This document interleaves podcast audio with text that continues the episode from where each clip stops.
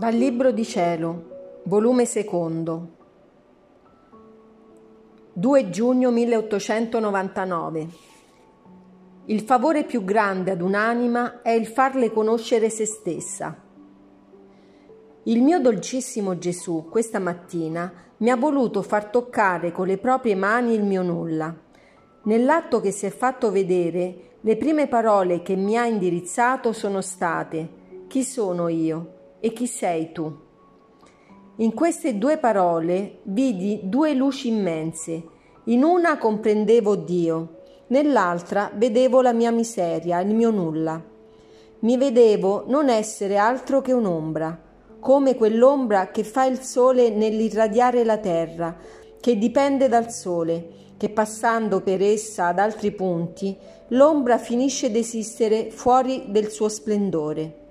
Così l'ombra mia, cioè il mio essere, dipende dal mistico sole Iddio, che in un semplice istante può disfare quest'ombra.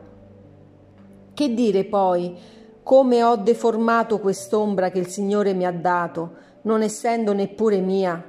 Fa orrore a pensarlo, puzzolente, putrida, tutta verminosa, eppure in questo stato così orrido ero costretta a stare innanzi ad un Dio sì santo. Oh, come sarei stata contenta se mi fosse stato dato di potermi nascondere nei più cupi abissi.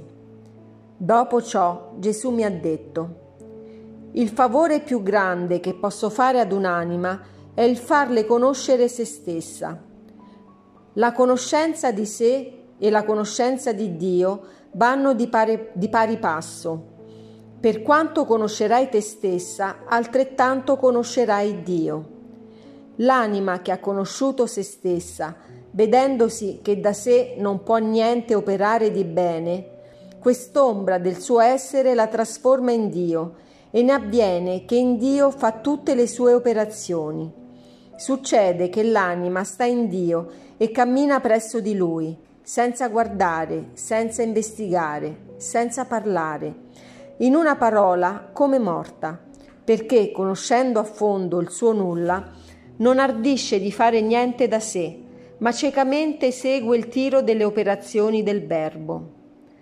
A me sembra che all'anima che conosce se stessa succede come a quelle persone che vanno in vapore, che mentre passano da un punto all'altro senza fare un passo da se stesse, fanno dei lunghi viaggi ma tutto ciò in virtù del vapore che le trasporta.